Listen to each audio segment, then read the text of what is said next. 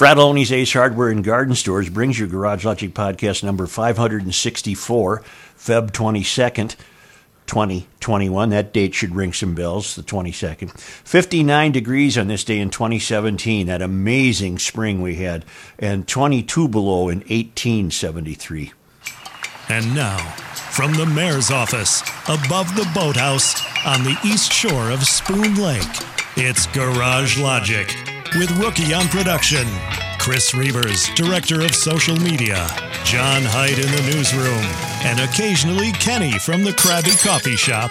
Here is your flashlight king, fireworks commissioner, and keeper of common sense, your mayor, Joe Soucheray. I've mentioned to you guys about how often I'm seeing the birds outside my window. So Saturday I went to Frattallone's, my Frattallone's Ace Hardware, and bought a bird feeder. And I bought a big bag of seed, and uh, I came home and I loaded the feeder up with the seed, and and I hung it, uh, hung the feeder strategically. So I, I'm staring at it right now out my window, and I have yet to see a bird. No birds, no birds whatsoever. Zero, nothing. There we go. You had a big project on your hands. I You see. sure you didn't buy squirrel food? Nope, the squirrels are going crazy trying to figure out how to access this thing. They sit on a It's- it's rock and look at it and wonder, It's can all I, squirrel food. can I jump that? Can I make it? And they, they have not tried. But uh, I, I think I must be doing something wrong. I, I don't know you're what it would like- be, well, but You're doing it all wrong, Such. yeah, yeah. L- Like I told you off the air, give it a few days. Once they discover it, they, they have this weird bird social media network, and every bird in the neighborhood will be there fighting over it. Especially if they But put it'll it on take a- Twitter. yeah. It'll take a couple of days. That was clever, Chris. Thank you. Over the weekend, we were made privy to a piece in the current issue of the National Review called Minnesota Nasty, with the subhead Minneapolis is a nice city no longer, written by a fellow named Kevin D. Williamson, who we have emailed to talk to. But uh, we have yet to hear back from him, but we have Annette Meeks agreeing to join us in a few minutes. Annette Meeks is quoted extensively in the in the article. Uh, Annette, uh, who we all know from her radio days at KSTP, she heads up the Freedom Foundation of Minnesota, which is an independent, nonprofit educational and research organization that actively advocates the principles of individual freedom, personal responsibility, economic freedom, and limited government. In other words, she heads up the uh, subsidiary uh, subsidiary office of Garage Logic Mayor's office. In any event, Annette will be joining us to comment on this piece. We all read it and we were all uh, stunned uh, to discover that everything we've been talking about for more than a year, this Williamson fellow uh, perfectly lays out. And that is Minneapolis uh, might not recover. Minneapolis has been. Minneapolis has surrendered to radical progressives who dominate the political scene. And what I learned is I got the question answered for me. I've been saying something for years. With the election of each new mayor, you'll you'll regret the previous mayor. You'll miss the Right. previous mayor. And I, and and I think we can cut to the reason for that before Annette joins us. I want to uh, I want to cut to the reason for that. Here's a funny little lesson, Williamson writes, from the Democratic presidential primaries in 2016 and 2020. People like Hillary Rodham Clinton and Joe Biden win primaries, but Bernie Sanders wins caucuses. And Minnesota is a caucusing state with the intense face to face politics inherent to the practice, sometimes denigrating into brawls, a raucous caucus in Minnesota speak. That is precisely the kind of politics in which Sanders partisans thrive. In Minnesota, the socialists from Vermont, uh, to an underappreciated extent, won from losing. One of the many organizations that sprang from the rubble of Senator Sanders' presidential campaigns is Our Revolution Men, a nominally nonpartisan left wing outfit that has learned to work the caucus system and exploit the low turnout in off year municipal elections to take over Minneapolis. A relatively small number of people can control the caucus system, says one longtime office holder, a lifelong liberal and a member of the Democratic Farmer Labor Party who is dismayed by the city's radical tilt. I, I, I, I wish Williamson would have named, I hate when we have unnamed Right. sources. Well, they're scared to, though. I suppose. For years, it was a system that worked. It's only in the last few years that it has been a problem. The newly empowered radical left does not have much interest in Minnesota Nice, and that has helped to drive the moderate progressives out of the Minneapolis political ecosystem, leaving the field to the radicals. Part of what's going on is a change in behavior with people being rude to each other. The polarization isn't helping. People who are more in the middle don't want to be involved. Now we have public hearings where people show up and scream, Shame on you, you've effed up the city, the former office holder said. Minnesota's political establishment has been, since time immemorial, dominated by a partnership between center left and far left. In the 1940s, the Republican Party was actually in a stronger position in Minnesota than the Democratic Party, but both were outgunned by the larger, better organized left wing Farmer Labor Party. In 1944, a deal was brokered to join the two left liberal parties in a single new entity, the Democratic Farmer Labor Party, uh, its platform guided by a fusion committee chaired by Hubert Humphrey. Now, I I will, I will pause there a moment to tell you that uh, what this fellow notes in about a 15 page article is that Minnesota still has, I mean, sorry, Minneapolis still has a two party system. It's just that the two most relevant parties are both DFL, and they're at each other's fro- throats, but technically within the same party. The radical faction has the upper hand. In 2017, three DFL incumbents on the city council were beaten by left wing challengers from within their own party. Among them was our friend Barb Johnson mm-hmm. who lost to Phillipe Cunningham. Phillipe Cunningham is among those leading the charge to dismantle the police department and has revealed himself to be not terribly bright. Uh, you may play his uh, quote again, Chris. Oh, It's I thought I was banned from doing well, that. Well, no, but I mean, while. but here's the man who replaced Barb Johnson, who was a not a conservative by any stretch of the imagination, but a solid, clear-thinking woman who had reasonable views Right. of the city, and and she's defeated by this guy. The police chief's role is to be able to have a vision of what it means for us to have a strong um, focus on what should police be focusing on. Makes Okay, perfect so we sense. so we lost we lost Barb Johnson to that doorknob, and then we get. Uh, That's what this Williamson calls Frey a doorknob, white shoe lawyer doorknob, uh, and so then we get we get down here to where we uh, have Annette Meeks uh, being quoted. Uh, if you took Hubert Humphrey and plopped him down in Minneapolis today, he wouldn't recognize the place, says Annette, Me- Annette Meeks, a former Republican Party leader and head of the Freedom Foundation of Minnesota, a conservative think tank. It's not the social upheaval, it's upheaval, it's just the rank craziness. At the top of the hit parade of crazy are efforts well underway to completely abolish the city's police department. The city's charter commission kept a police abolition measure off the ballot the last time around, ruling that the city charter has to be amended before such an action is taken. But a petition drive has been launched to make that happen. They need 12,000 signatures to get it on the ballot, Meeks said, but they're going for 20,000 overachievers that they are. Meeks paints a bleak picture of Minneapolis's political environment.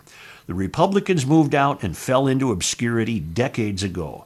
The caucus system and ranked choice voting create complexities that favor committed full time political activists over civic minded volunteer leaders. Boutique radicalism has replaced such old fashioned livability issues as park maintenance and crime. And the new breed of leaders can win by grandstanding on cultural issues rather than concentrating on the difficult work of seeing to it that the city is well run.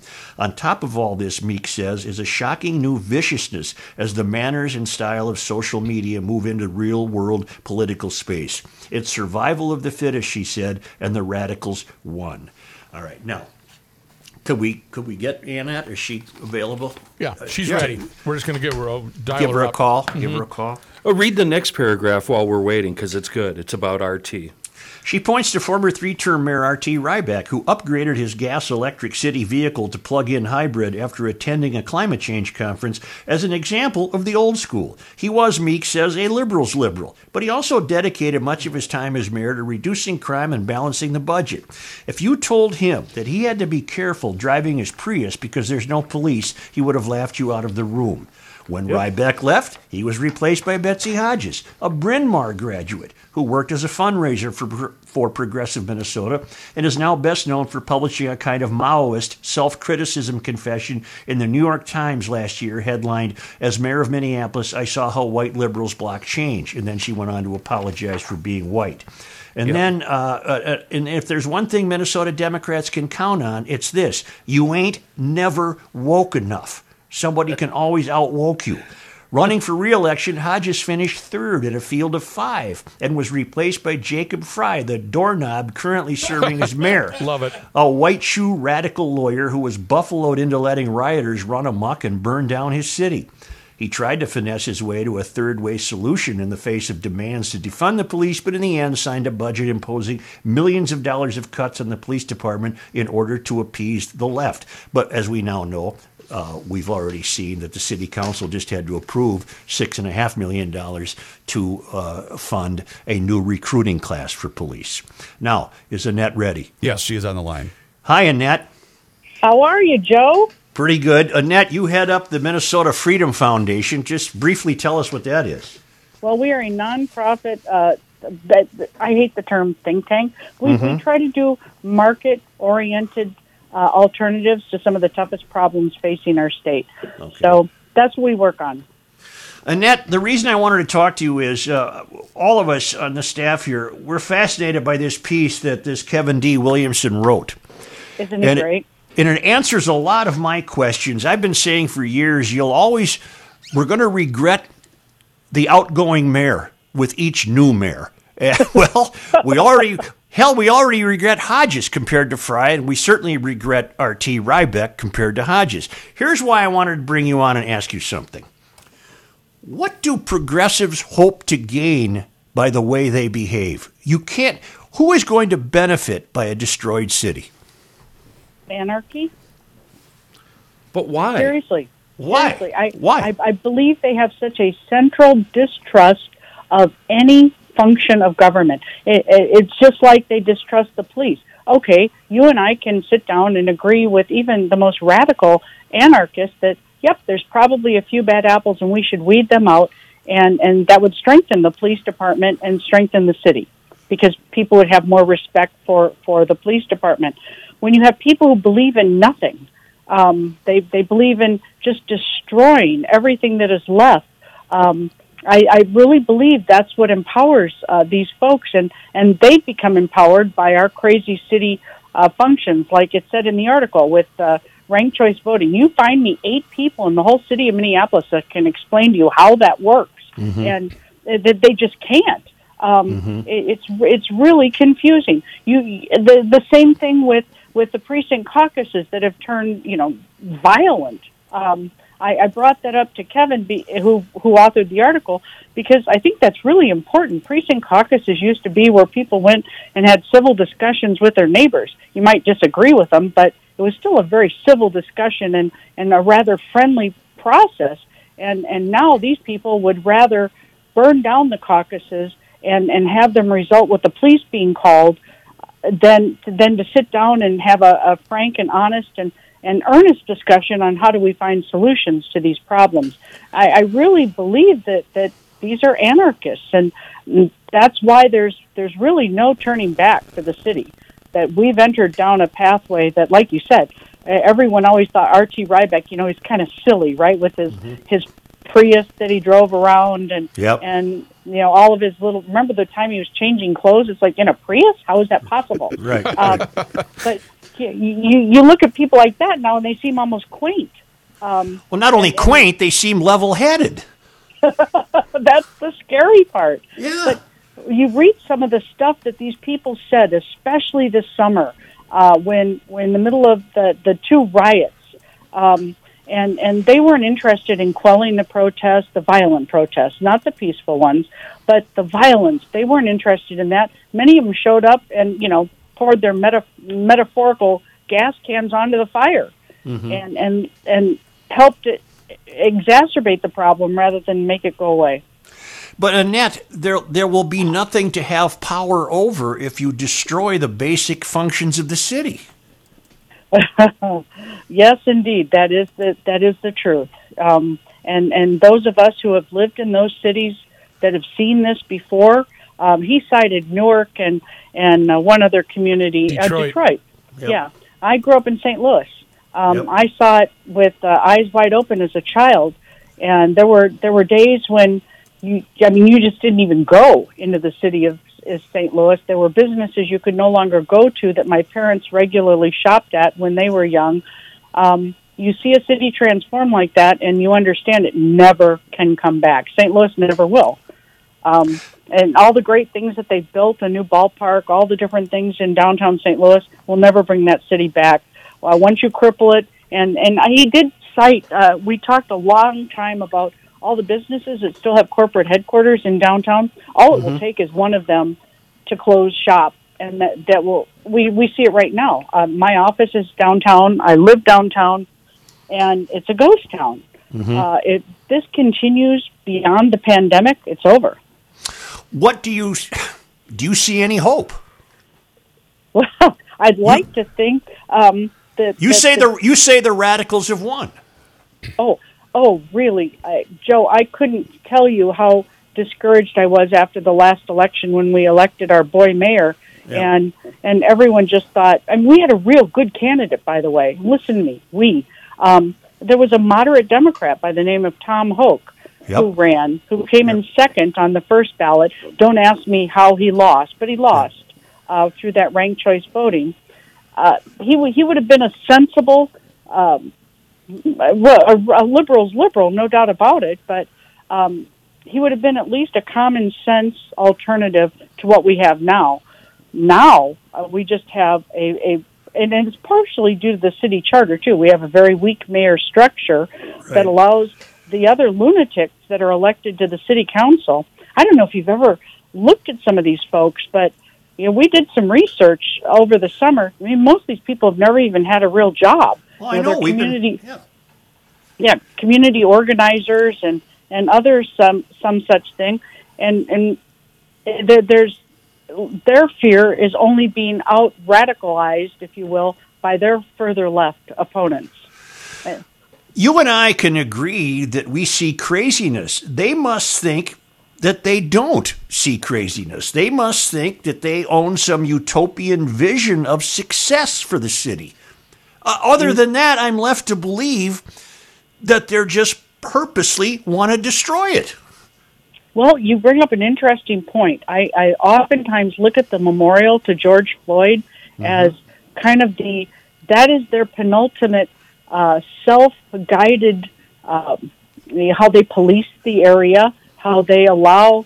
It, it's really a rather fascist um, uh, notion in my mind Yes. that yes, they absolutely. decide Yep. you know, they decide who gets to enter that area. They decide uh, what will happen, what businesses are allowed to reopen. Um, to me, that's a very dangerous precedent. Uh, but when you have a bunch of heavy-handed thugs that are, are heavily armed guarding that 24 hours a day, that's what you have. And I don't think they realize, meaning kind of the far left progressives, how close they are to where the far left meets the extreme far right and how dangerous that is.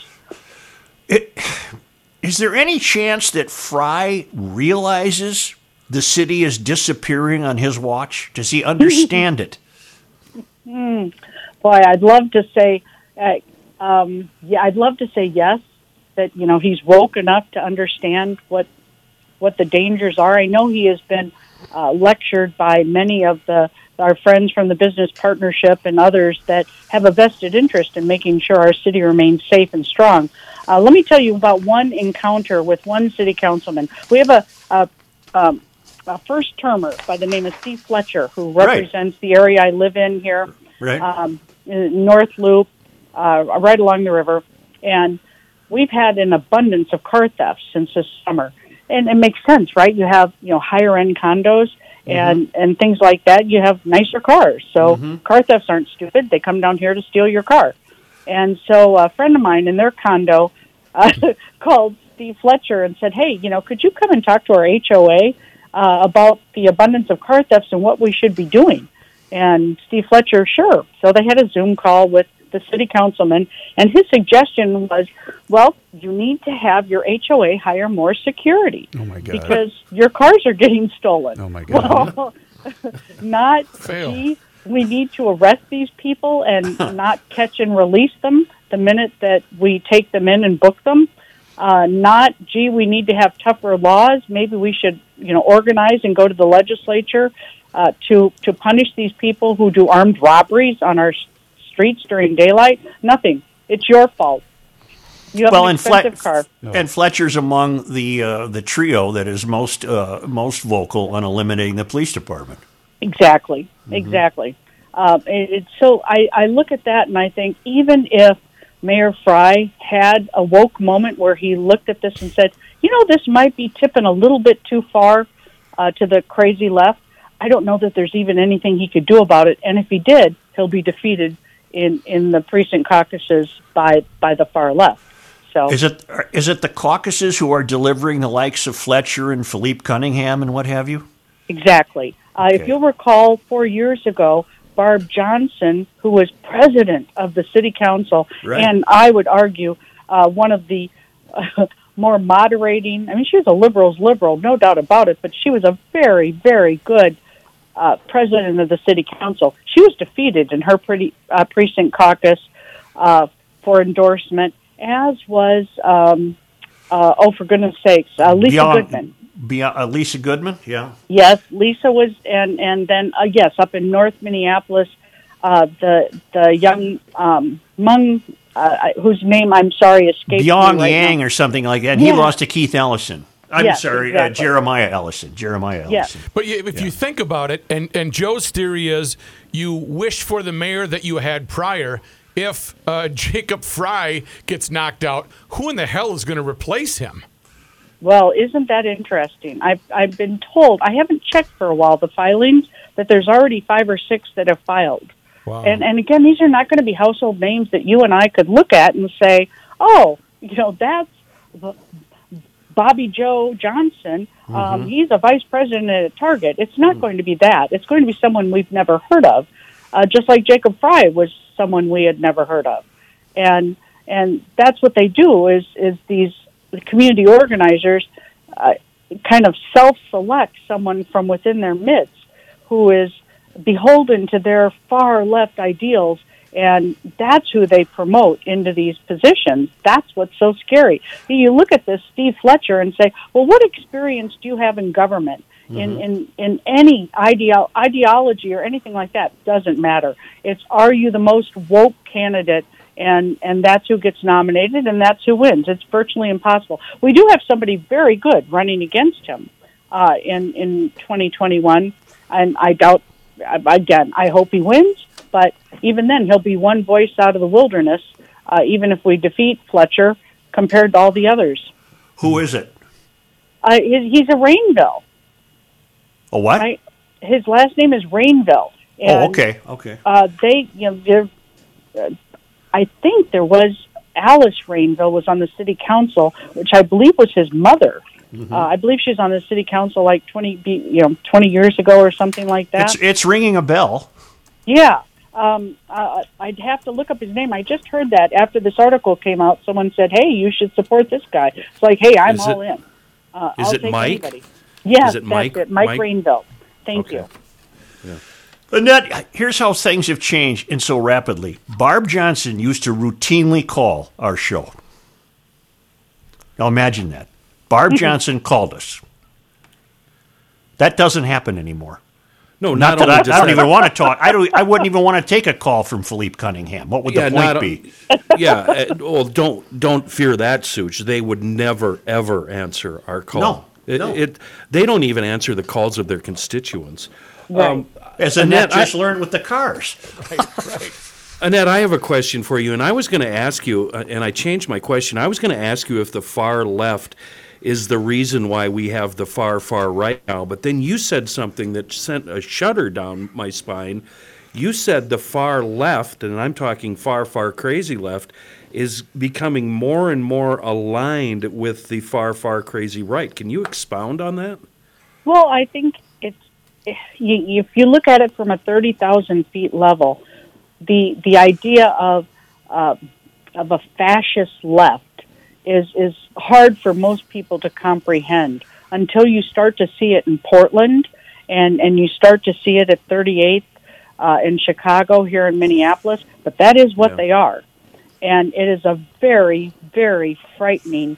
Um, in, in my mind, to me, that is the most frightening thing. These are people who believe that they have right by might, uh, not because of any elected position or uh, any reasonable person would conclude that they have the right to do what they're doing, uh, but they just seize that power, and it is to me uh, one of the most dangerous elements of what happened when uh, the third precinct started to burn last May.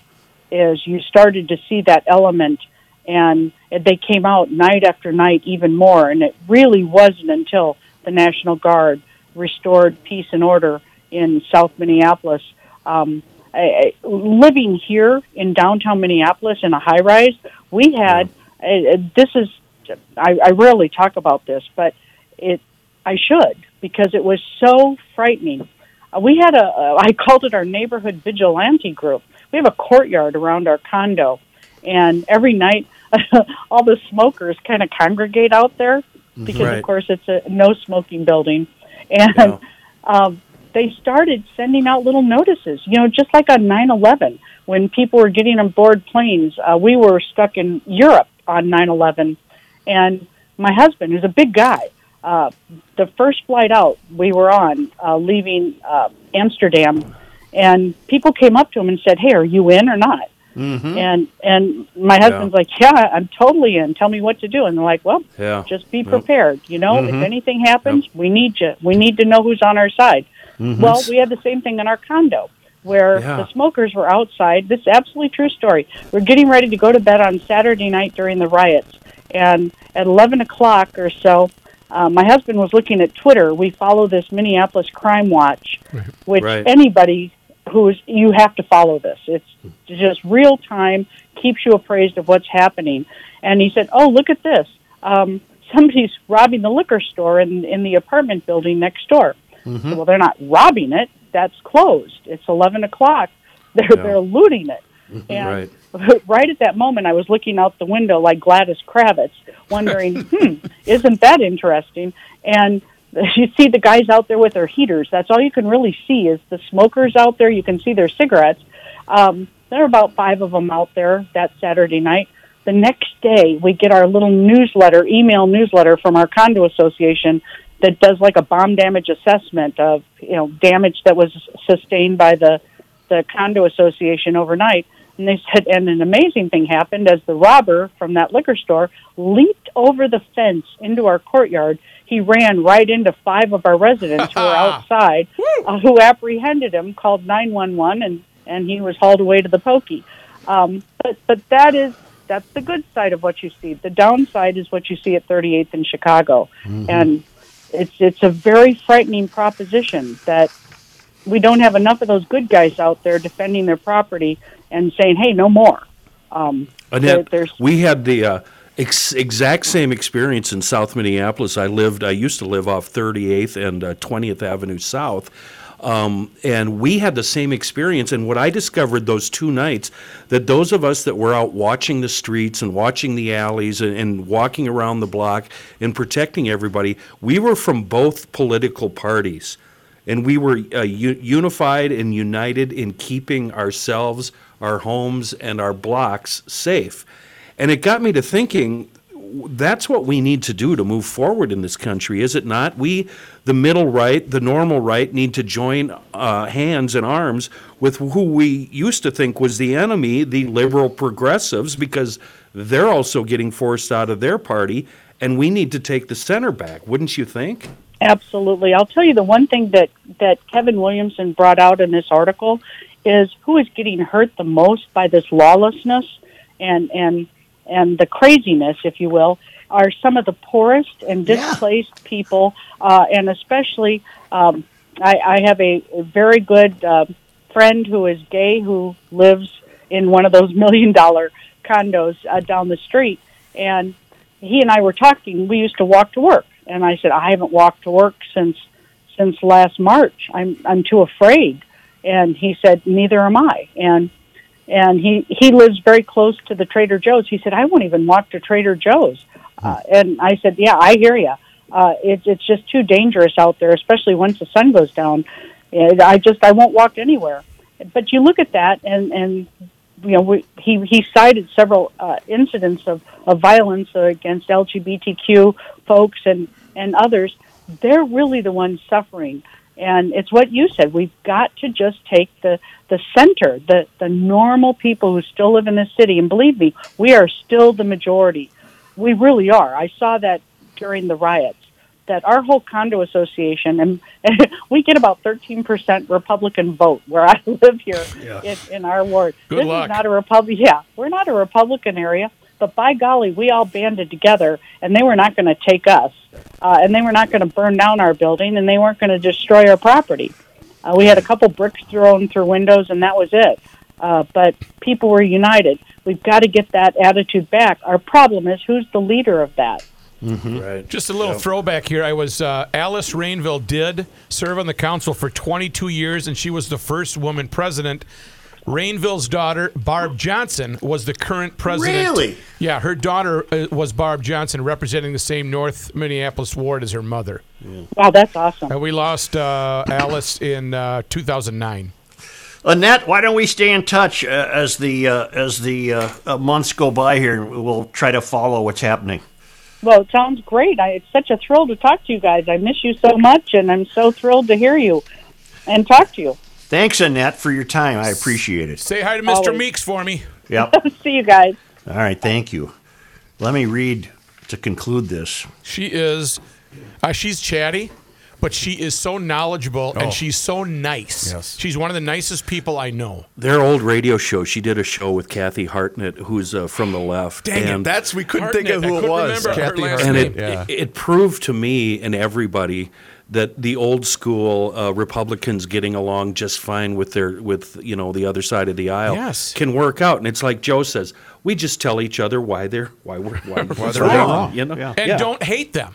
right. And then they go make a deal at the Lexington and then go to the state. You know, it's And business gets taken care of. Right. Downtown Minneapolis is home to the corporate headquarters of Target, 8,500 employees, U.S. Bank, 5,000 employees, as well as a large Wells Fargo office, 7,000 employees. This is Williamson's piece in the National Review. One major corporate defection could have devastating consequences.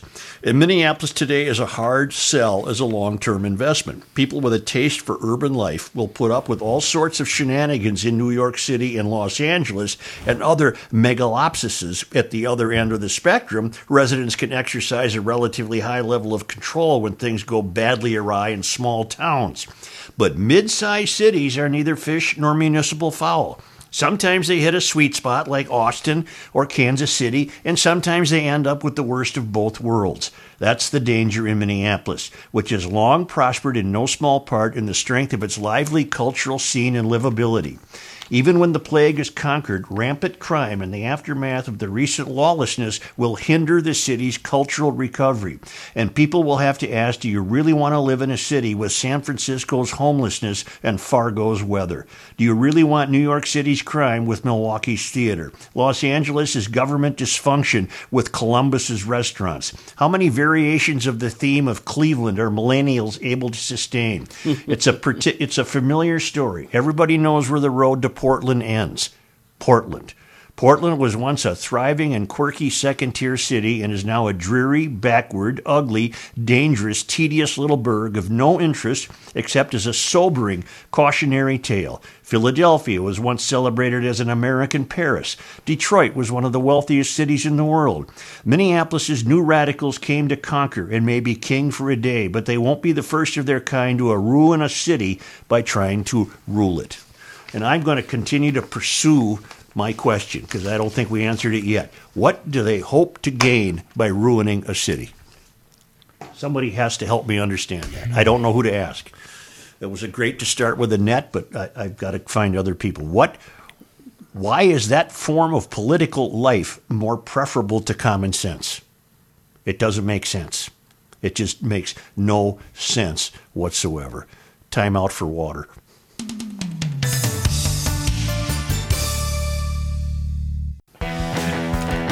It's the end of the world as we know it, and he feels fine.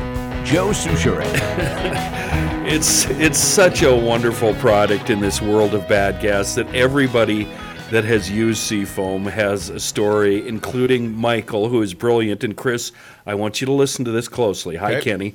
Ever since I've taken over management of the cylinders in my girlfriend's vehicle, she has gotten a can of Seafoam as a gift for holidays, birthdays, even Valentine's Day. It's now become a tradition she enjoys. Although she's not a CEI girl yet, she could someday be one, uh, Mike. And she's already a CEI girl, Mike. She just doesn't realize it. Because whatever needs figuring out can be figured out in the garage with a can of Seafoam. Chris, your question. Uh, I stopped in at Frats uh, in Eden Prairie, bought my first can of Seafoam. yeah, I do have a question because I'm a dummy. yeah. What ratio can I dump the whole thing in in, in my Traverse? How, how uh, help me? You don't, need to dump the whole can in. Don't even bother worrying about that. Put a bow on it and give it to the wife. Okay. She'll take care of it. Okay, so and how often should I? I mean, is this an every tank thing? Uh, every Well, other I've tank? got 93,000 on mine. I'm using high mileage seafoam and I do it every two to three tanks and I just dump a whole can in. Okay. Uh, I took another sled out of uh, storage over the weekend. It had a full tank of gas in it that we seafoamed uh, last fall. I ran it for 30 minutes, dumped in, I don't know, quarter, quarter can. I don't measure, I don't do any of that. This stuff is a miracle. It really works. But never mind that. What I'm excited about is we now have birthdays, holidays, phony holidays, suit, gender reveals. Yeah. Show up with a can of seafoam. there you go, kid. Welcome. it cleans carbon. Chris, you can pour it in your gas tank. You can even pour it in that little thing where you're supposed to put oil and you never do. Uh, and it works. It works down there. It works everywhere. Uh, valves, car, uh, carbs, injectors, everything runs smoother and is happier. And the best part, like you said, you can find it anywhere. It's a global company. You can find it all over the world. And if it's not in your favorite store, is it really your favorite store if there isn't a can of Ooh, seafoam? good point. Yeah, you know, maybe you should rethink things. Uh, anyway, we are taking seafoam stories and we're giving away free goods every Friday. Just uh, send me your seafoam story. K. Olson at garagelogic.com. And remember, it's a wonderful product in this world of bad gas. It's seafoam. The uh, Chauvin trial begins two weeks from today. And speaking of the progressives we were just discussing, there's this headline on the local CBS site Progressives want police accountability measures in Chauvin trial security funding bill. And uh, the governor's Proposal seems simple enough. 35 million in a fund for mutual aid reimbursement. Senate Majority Leader Paul Gazelka says now he is open to talking about an upfront aid fund, but in the past he and other Republican senators have openly called it a bailout for Minneapolis. Progressives want the money to come with guidelines for police conduct. A watered down version of those police accountability guidelines proved a no go for progressives, who sank the entire bill in the DFL controlled House. Okay, let me interpret this. The progressives uh, in the DFL are saying unless you allow us to instruct the police how they're going to behave mm-hmm. during the trial, mm-hmm. we're not going to vote for the money. Mm-hmm. Wow. Mm-hmm. Thank you, Minneapolis. I don't. Good I don't. I, I, I don't think I'm exaggerating. A watered down version of those police accountability guidelines proved a no go for progressives who sank the entire bill in the DFL controlled House. Two leaders with vital roles in the outcome say they would like to see a compromise that includes police accountability measures. Mayor Frey and House Majority Leader Ryan Winkler uh, said, We do not want to spend money on law enforcement without some accountability due to the fact that we're having a trial because a Minneapolis police officer ki- killed an African American, uh, Winkler said, which, which may in court prove not to have been the case. We don't know. This is going to be critical that we get this assistance not just from an operation message, but also the message that it sends our state is unified in securing safety, uh, Frey said. In other words, you're going to let us tell you uh, how much you're going to, the uh, rioters can get away with. Yeah. Holy crap. Again, But to which just- you would ask to again to which you would ask the question, what's in it for you to let this get out of hand if in fact it does? What's in it for you? You'll have nothing left to run. You'll have no incomes to draw on to fund your your immaturity. There'll be nothing left. In the piece in the National Review, Williamson does said if there is another large scale riot, it would be his contention that Minneapolis will never recover from it. Ever. But what we're talking about here, Such, has to do with police force, the men and women, the LEOs, right? The law enforcement officers. Right. And the Minnesota National Guard, they don't have to answer to any of that garbage, do they? Nope. Well, I have the s- answer is pretty simple then. That's who we need. I have started a new file. Oh boy. It's called End of the World. Ah, You'll recall that on Friday, just this past Friday, Feb 19, we had the always available Seth Borenstein piece from the Associated Press who said humans are making Earth a broken and increasingly unlivable planet through climate change, biodiversity loss, and pollution. So the UN says we must make changes now. Remember that? This year is make it or break it because the risk of things becoming irreversible is gaining ground every year, Guterres said, the head of the UN. We are at the point of no return. Okay, I put that in the file Okay. because over the weekend I was alerted to this. Appearing on CBS, climate envoy John Kerry said the winter storm being seen across the country is uh, the new normal. Kerry said, "No, no, John, uh, we've we've we've had these storms throughout history." Uh, uh, Kerry said it is directly related to the warming. Okay.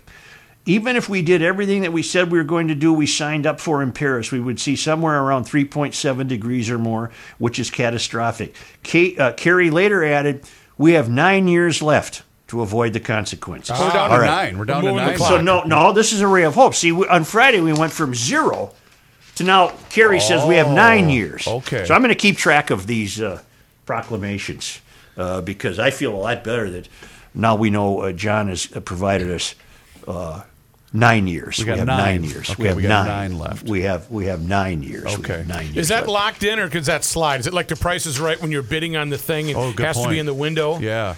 Oh, it slides. It's a It moving, slides. sliding It- scale. I should It have called you slides. yesterday morning, Such, um, because I had all of my climate change questions answered on uh, Fox Morning News. And who is the who is the anchor on Fox on Sunday mornings? Uh, little pit bull guy. Uh, it doesn't matter. Anyway, I he don't was know. inter- he was interviewing uh, climate genius Bill Gates. Oh, who boy. has Sure. who has a new book coming out called "How to Avoid a Climate Disaster." And uh, sure enough, it, the, his footprint, his carbon footprint, was brought to light, and he talked about uh, all the things he's doing uh, to offset his his carbon footprint, and it all uh, it all involves spending millions and millions of dollars on offsets. Oh, of course, all of course, yeah, of course. Yeah. So he's not See, I'm- actually offset doing anything your carbon. other than it's the only choice for somebody like me who is traveling the world to win this battle. To save Uh, us. I To negotiated save the us. Paris Accords. Uh, for the United States, You did a I've been involved job. Mm-hmm. in this fight for years. I negotiated with President Xi to bring President Xi to the table so Yeah, we but they don't do Paris. bleep. And uh, I believe the time it takes me to get somewhere, I can't sail across the ocean. I have to fly to meet with people and get things done. Get so what done. I'm doing get almost Get it done. full time is working to win the battle of climate change. and in the end, Yes. uh, if I offset and contribute my life to do this, uh, I'm not going to be put on the defensive. Okay, Johnny. Thank you. Say on the on the occasion of our uh, on the occasion of our 500th podcast, which would have been 64 podcasts ago. Okay. I got a nice uh, note from a guy named Tim Werner, and I want to respond to him, uh, but I have no address or email address or phone number. So if you are Tim Werner and you're listening, or if you're listening and you know Tim Werner, Tim is a daily listener and contributor. Yeah, Is he? he? will he'll email you well, right then away. get to me, Tim. Well, get back you, to me. Wait, how do you know? What did you is get? A piece of mail from him? he sent me a book. this? He sent me a book. Oh, Is this this sounds like trading post on my local AM station up here. I got a Yeah, lawn chair. uh, I got a used rake for sale. Uh, the handle's cracked, but uh, it's got some life in it. Does it have all its fingers? Uh, Three dollars, Matthew. Three dollars. I'll go two seventy five and throw in some twine. Sold. Paul Root writes Thursday night we were talking that we needed to come up with an excuse to get to Grundhofer's. My suggestion was, well, the day after tomorrow would have the excuse. That's Saturday. Anyway, we decided to go out for a walk on a state trail in roughly the right direction. Then on to Grundhofer's. We got the Town Ball meatloaf, the Minnesota meatloaf, a couple of packs of brats, jalapeno sliders, barbecue sauce, seasoning rub, gummy bears, and a suet log for the birds. Oh, and a one pound meatloaf for a kid I used to have. It was the last one pounder in the freezer, so we can't blame Reavers. and I also got a note from another uh, uh, Paul, um, no, the same Paul, who said, after listening to the Thursday podcast, I went to government's COVID connector website. After proving I'm not a robot, I was asked many questions that have nothing to do with getting a vaccine and only to do with the politicizing. Getting a vaccine, along with questions that were pertinent race, ethnicity, gender, Yes. sexual orientation, or political questions. Do you work in childcare or P12 education? Do you work in certain industries? Can you work at home? Chronic health issues? Those are valid questions. Fortunately, the inappropriate questions, foghorn please, Yep. do have the answer prefer not to say, which is probably just as telling to those harvesting the information. Knowing I'm months away from being able to get in line, I dropped out of the website after that. On a happier note, we had that mushroom and wild rice meatloaf we got on Saturday. So good. Unbelievably, there is a slice left. Meatloaf sandwich for lunch oh, today. yeah, baby. Yeah. Well, of course, there's another happy customer from Grundhofer's Old Fashioned Meats in Hugo. It's right on Highway 61 at the north end of Hugo. Uh, it's a destination for GLers. They've never been disappointed. All of you will never be disappointed with the fine products at Grundhofer's Old Fashioned Meats, including now three kinds of meatloaf meatloaf, Yep.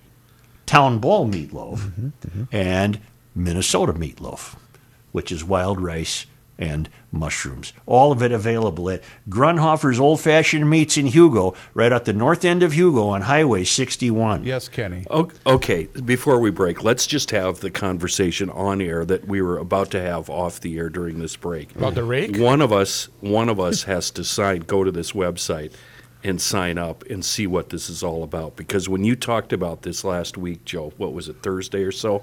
Yeah. I, weren't you thinking in the back of your mind, what's up with this? This Mm-hmm. isn't what it seems. What's going on here? So one of us, maybe you, Chris, or you, Rook, maybe. Matthew, Ah, yeah, I don't know how to.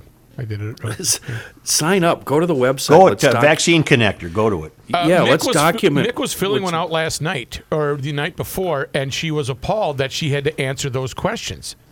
That they it was sexual orientation, um, and they do have the backup. Do not, if you prefer not to say, but it was basically had nothing to do with vaccinations, and they were asking personal questions. Well, So unless they they're doing trying to monitor, unless they're trying to monitor various communities to see if they're getting the vaccine. You know, I don't know. Well, I, I quit. That was a very generous, charitable way for me to look at that. I quit listening to It her. really after a while. was. Yeah. Oh yeah, but I would like more information because that letter from Paul was fascinating. Anyway, all right. Okay. All right, thank you. Yep.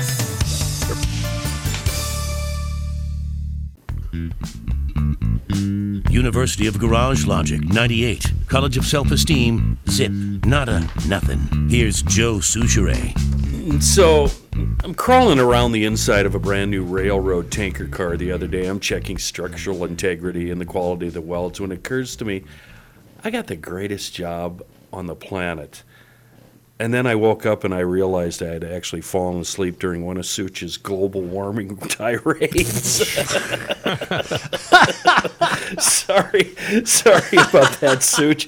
But at, at this late date in life for me, I still fantasize about cool jobs in the real world and being a graduate of the American Institute of Non-Destructive Testing.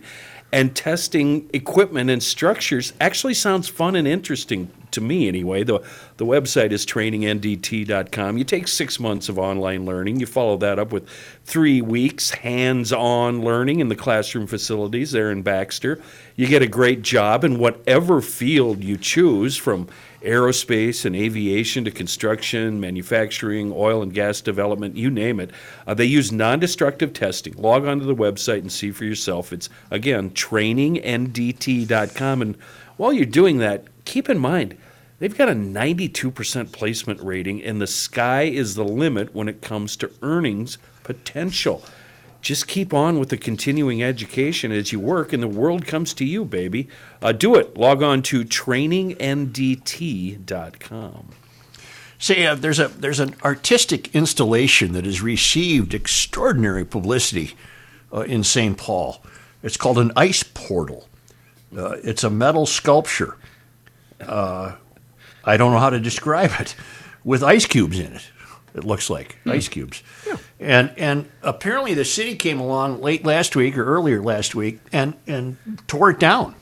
Can I Took it try down. describing Yeah, go it? ahead. Yeah.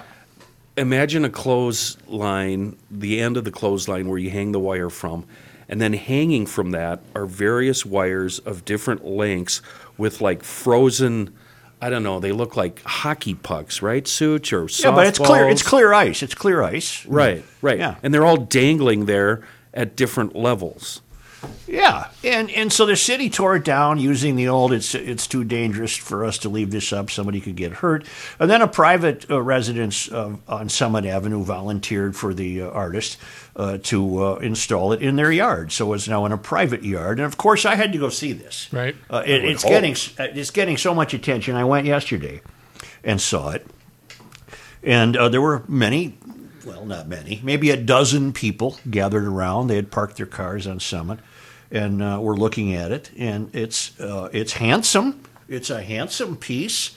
Uh, but I'm just a bit puzzled that it got so much attention and so much publicity because I, I don't want to say this because maybe I couldn't do it, but I've always thought art, it's not art if I can do it. Right, right. You have you have quoted that yourself before. Yeah, it's, it, and I, I got a feeling I could have done this. See, see That's why you don't like Jackson Pollock, right? right. Yeah. I, I think I could have done this, but I'm glad I saw it. It's pleasant. It's a it's a uh, you know it's a it's a diversion in the time of COVID, and uh, congratulations that the artist got it back up, and thank you to the uh, family that allowed it to be uh, in their front yard. I don't know what steps they've taken with insurance and and what have you. Uh, What hap- but it's on it's on the uh, north. I'm sorry, it's on the south side of Summit between. Uh, s- where is What it? has happened Between, to you? uh, Who cares? Between Snelling, between Snelling and Lexington, on the south side of Summit. It's between What- what's Snelling and wrong? Lexington. Wh- What happened to the Such I was talking to 20 minutes before we went on? When I asked you about it, you said, ding, ding. Well, there's a bit of ding ding in it. There is a bit of ding. I decided to, to not say ding ding. I decided to, to, to put it in the in the in the way that I could better understand, it, which is it's not art if I can do it. Remember the guy who built the uh, supposedly it was called a, a Native American uh, a gallows and uh, Yes. hey pal, you built a deck for Menards. I can Right, do right, that. That's right. not art.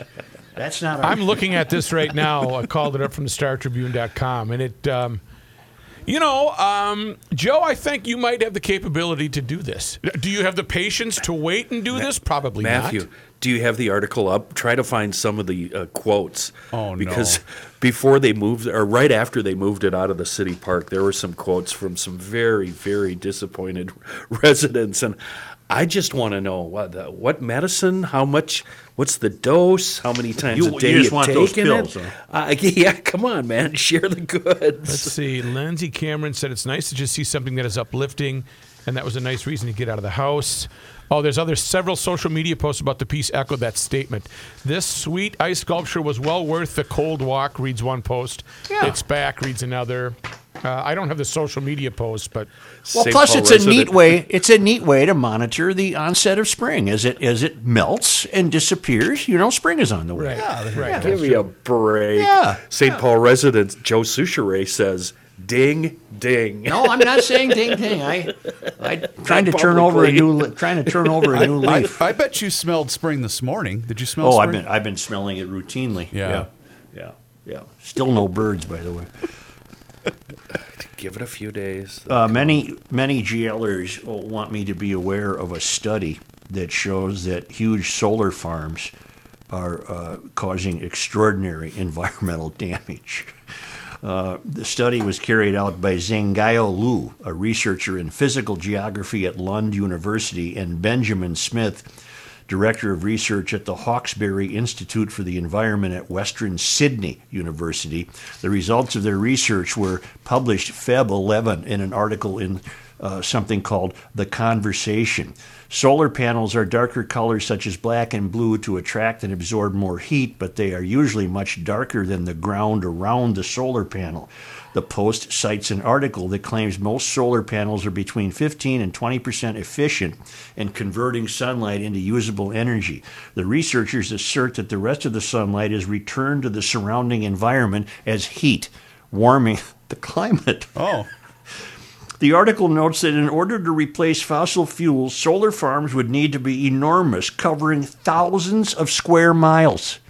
Thousands of square miles. Solar. Uh, uh, solar farms of this magnitude potentially present environmental consequences, not just locally, but globally. Authors of a 2018 study say the climate models show that installing ample numbers of wind turbines would double precipitation in the Sahara Desert, and solar panels would increase precipitation by 50%. The researchers came to this conclusion by determining that the solar panels and wind turbines would decrease the albedo on the land surface. Albedo is the fraction of light that is reflected by a body or surface. So uh, no good deed goes unpunished. Uh, you, you're going to put up thousands of square miles of solar farms. You're going to just wreck the earth anyway. So what the hell? Huh? there Huh? just there just ain't no perfect solution. I don't know how much urban driving that uh, you guys do. I know Kenny does for sure. Um, but I do. That's all my driving is urban driving. I, am sorry, non-urban driving. That's what I oh, meant to none say. of it is non-urban driving. But I'm seeing solar farms everywhere. Really? I'm seeing a lot of panels on houses. Are you? Yeah. Okay. Yeah. Okay. I, Hey, it's if it just- works for you and you can buy, you can sell some electricity back to Xcel Energy, go for it. I'm My all gu- for you. My guys at livewiresolarmn.com. Let's go. Yeah. Yeah. Call If you, Troy. can, if you can make a buck or two out of old Sal, go Yeah. ahead. Yeah. Go ahead. Uh, I got to read this because it's part of our job to. Uh, no, I want to read this one first. read that one first. Joe, as part of my job, I manage energy for a $3 billion global corporation. I've learned interesting facts, such as Germany sends trillions of dollars to Russia for energy. Germany, in spite of the Paris Accord and a commitment to eliminating its carbon footprint, has done none of this in the past 25 years. Europe pays 37 times higher gas prices than we do. 12 times higher electricity costs. God bless the USA. Additional fun facts that 80% of electricity comes from fossil fuels, one half of which is coal. This means that driving an electric car has a larger carbon footprint than a combustible engine hmm. when taking the entire process into account. Let's not even talk about the seriously hazard chemicals and strip mining used in the manufacturing of electric batteries. One more fact is that much of Texas was without electricity due to the 25% renewable electricity movement. When we have no wind or we have frozen windmills and non functioning solar panels, we have no electricity. Imagine for a second if we were really at 100% renewable. Ignore that this is not possible based on our current reality. And we had this storm. Ignore again, if you will. Texas experienced an above average winter day in Minnesota. These blackouts did not include healthcare facilities, but would if they didn't have oil created electricity. But here's the really, and I mean really ironic part of this whole charade. Those folks who push this environmentalist secular religion agenda the hardest are telling us we need to make the world colder, aka reverse global warming. This means that what occurred in Texas would be much more common. Again, suspend reality that it's just weather. People will die. Ventilators will stop. Remember, the agenda states no fossil fuels, which means no backup diesel generators. 10 to 20 years ago, the idea that we'd have radicals in charge was ludicrous rambling of right wing extremists and shouldn't be taken seriously. I ask you and all listeners now is it time to take us seriously? Is it time to push back and speak up with common sense that 90% of us all agree on? Dan Schultz. Of course it is, Dan. We're pushing back here every day the best we can. I think it's all B as in B, S as in S. And Rookie, you said we'll never have a perfect situation. Will we? We already do. What's what's imperfect about the way we're living? GLers by nature are environmentally conscientious. Mm-hmm. We're last droppers. We have a very nice life. And all the people in the world can have a nice life if we get some acts together around the world. Uh, Bill Gates, go worry about getting some farmers electricity in Africa, and don't worry uh, that you're flying your private jet over there. I'll forgive you. It's okay. I don't think you're. You've done some good with your money. You You just have. Yeah, I don't it- think leave it at you're. I don't think you're harming the world, Bill. I think you're okay. I feel uh, I feel I'm doing my part because I no longer burn tires. I, I'm and I'm That's in grateful. Plus, that's in the plus column. See, I'm- I'm no longer burning tires. At least during the day when you can see the right, smoke. right, going. right. Tim Tim Greeley, who allowed me to use his name, writes, and he he deserves his hearing. Greetings, I am a GL teacher. I have been a loyal listener since 1994 when I returned to Minnesota after a few years of traveling the country in a T-top Firebird and only 200 bucks to my name. Nice. Never did I think I would find myself in the position of defending a teachers union, but I have to now. On Thursday, Feb 18, you discussed the teaching union and made some statements that don't hold water. Because you are a fact based show, I would like to help you understand how much control Minnesota education has over its member unions and each union's members. It's a little like math, so hold on. Each school district is technically a local educational agency. Each LEA is made up of school board members, district administrators, community members. Each LEA has union and non union teachers. The LEA, Local Educational Agency, has local control to come to agreements with its union members and non union employees. When you say the teachers union, you are painting a broad stroke. The Minnesota Education Association, MEA, to which most but not all LEAs are a member of, really does not have a great deal of local control. To use the experience of a teacher in Milwaukee or Chicago is also irresponsible, so I will share our experience. Both my wife and I are teachers. Because of the specialty degrees I hold, I work in five different school districts. She is in another, and our children attend yet another. I can tell you without a doubt that right now we are witnessing the highest level of cooperation and communication between school boards, union members, union leadership, and school administration that we have seen in our 26 years of teaching. Our unions are not telling us to stay home. They are not shaming, harassing, or using, excuse me, Perfect health. any other type of negative influence. We see the unions we are in touch with working diligently to decipher the convoluted stream of disparate facts spewed by our supposed government leaders. When you say unions won't let teachers teach, you are way off base because your generalization is too large. As an example, I have been teaching face to face almost every day since the start of the draconian control. I teach Braille. Braille is very hands on. The main district LEA union I work for went out of their way to write an agreement with the Minnesota Department of Health and County Public Health that allowed me to teach in person face to face. It was MDH that didn't want me to teach in person. MEA had no part of the ruling. I was not alone in this process. There were quite a number of other teachers who were supported by the LEA union so they could teach in person. Additionally, an emailer to your show noted that his school district has been in person this whole time. That would not have happened without local control. At the same time, you use broad generalizations about teaching unions. You also discuss the convoluted flow of information about infection rates, double or tris- triple masking herd immunity in April or 2022, and the list goes on. This is where you stumbled on the true issue with education and the pandemic. I'm not trying to pass the buck, but we but if we had a clear, concise, and consistent COVID information, we would be in a whole different place right now. Stop using broad generalizations and remember your roots as a fact based fact based show, you are welcome to use my name, Tim Greeley from Minnetonka or Rick from Red Deer. Thank you, Rick. I take mm-hmm. your word seriously. I take your word seriously. I always stand to be educated. I'm always prepared to be straightened out. Word. I'm always prepared to have a good pizza, too. Really? All from Reds. Red Savoy. I didn't Red- stop today because it's Monday. Red Savoy. Oh, man. They're all over the metro now, stemming from that original recipe born in 1965 on 7th Street in St. Paul. And uh, if you go now to the uh, Red Savoy site or their app, you can get a special deal for GLers. You, you create the pizza you want to pick up, and then you put GL in at the uh, checkout, and you're going to get bone in or boneless chicken wings for free. It's a limited time offer, and it's online only. Uh, you got to give Red Savoy a try. The, the, the wings are just an additional bonus. It's the pizza you're after. And you can get Red Savoy, as I said, all over Apple Valley, Blaine, Burnsville, Eagan, Eden Prairie, Edina, Hugo, Lakeville, Osseo, Roseville, St. Louis Park, downtown St. Paul, White Bear Avenue in St. Paul, Snelling Avenue in St. Paul, Vadnais Heights in Woodbury. You won't regret it. Absolutely the best pizza, Sota style, S O T A since 1965. I have a caveat. Reds Savoy. Are you going to tell us we're doing it wrong?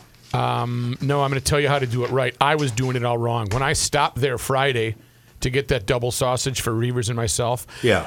I didn't quite let my wife know that I was going to do this and have the double sausage. And you can sign up when you go in person to get the Savoy Pizza Club. And I had one of the cards. They got a card there, and I left the card uh, right where you put the keys when you go in the house. Yeah. And she grabbed the card and said, "Oh, what's this?" And it says, you know, Red Savoy Pizza. And I panicked. And if she Why would you get in trouble for that? Well, I'm, he didn't bring any I'm trying to home. eat 'Cause you healthy. didn't bring it home. I didn't bring any home. It's Friday. You know, it was Oh. that whole thing. Yeah. And uh, she said, "Oh, I said ah, it must be Gabe's or something like that. I don't, I don't know." Had she looked at me and saw my forehead, it would have said, "I am a big effing liar." But she didn't. So that's one caveat. Put the card in your pocket. Put the card in your pocket and don't leave it on the, the bureau. Okay. Well, I think that's wise counsel. Red Savoy Pizza. Yeah.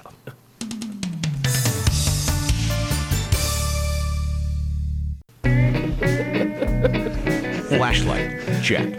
Tool belt, check. Attitude, check. He's going in. Joe Soucheray. Well, we've lost Kenny. So Yep, he's gone. I'm looking at a picture that was drawn by a kid named Rachel, age seven, and here's the comment.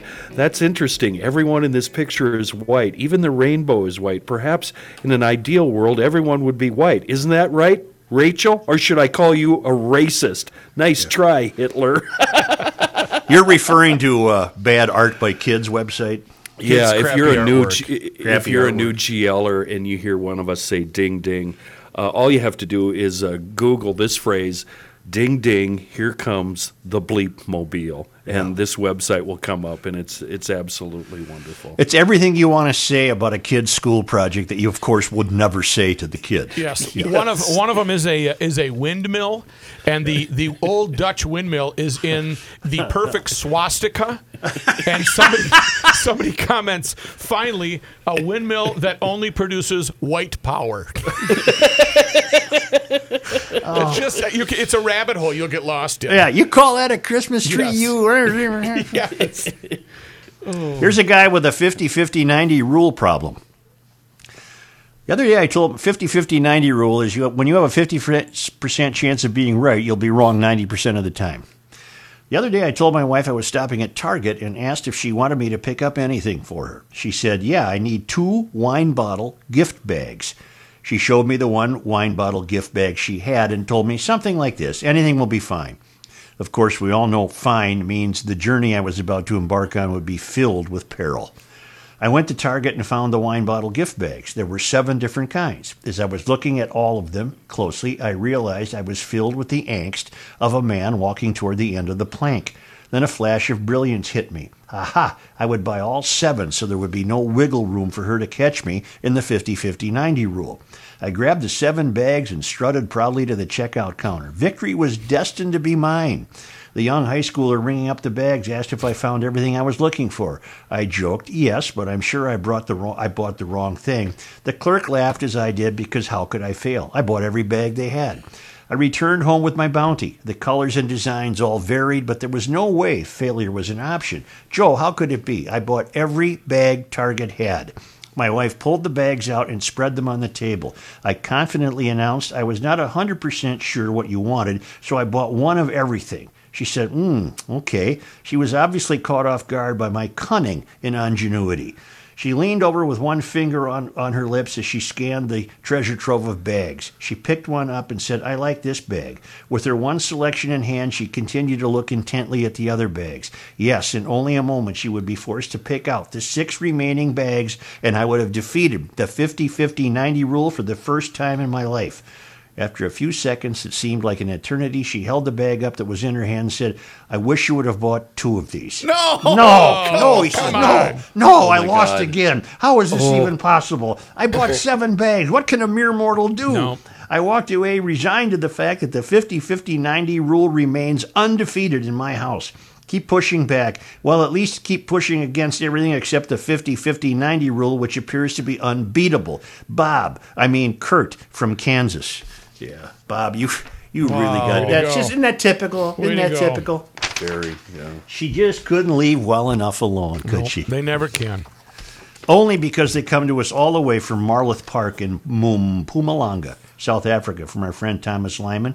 It's on this day in Minnesota history. On this day. Oh, I forgot about the new Got a sounder. new sounder. I, I spent a lot of time on that. You might not want to overlook that. On this day in 1861, the state's the state first celebrates George Washington's birthday as a legal holiday. Oh. And on this day, and on this day in 1980, we all should know what happened. Miracle on ice. Yeah, Miracle on miracle. Ice. Yeah. Uh, let me interject here before. Did you see at the outdoor hockey game in between periods the tip of the cap to the 60 club?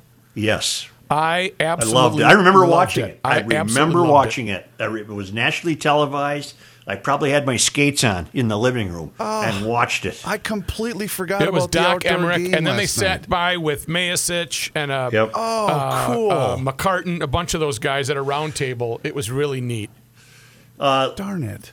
the Saturday game was delayed eight hours. Yeah, they were dealing with slush issues. It was a great scene when they had the zoom out, Yeah. and you could see it was just a perfect scene, but it was just too slushy. The sun Well, was hitting the ice. Lake Tahoe, you know, never freezes. It doesn't freeze. And It's were too, it's, it's too deep. It's too deep. Although that rink wa- was not on the lake, obviously. It was on the shore of the Right, lake. right. Yeah, yeah.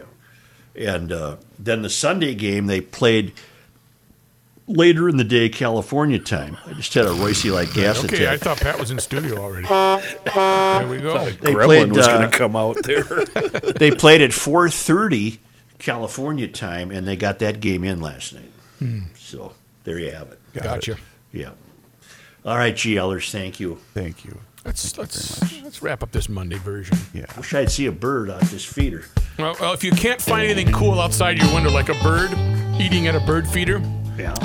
you go to YouTube and you subscribe to the Garage Logic channel. Is it a channel or just subscribe Yeah, to Garage Logic on channel on YouTube? YouTube. And uh, not only will you see highlights from the show, you'll see us, but you'll see uh, some videos here and there that we're uh, we've leaked in just to give you some GL moments. By the way, uh, last Friday's video was the segment we were just doing where you introduced the new sound. oh yes, yes. For this day in Yeah, you might want to go back if you if you didn't check it out Friday. It's, I don't really think it's worth it. I think it's a, it's when we're antagonizing you, it's it's worth it. It's worth it. And if you're looking for a brand new family podcast, Table Talk just dropped on Sunday. We got a, some oh. good dysfunction. Still doing that. Table huh? Talk, yeah, let's do it. Pod MN on your smartphone, podmn.com on your computer. Find Table Talk with Rookie's Family and so many others.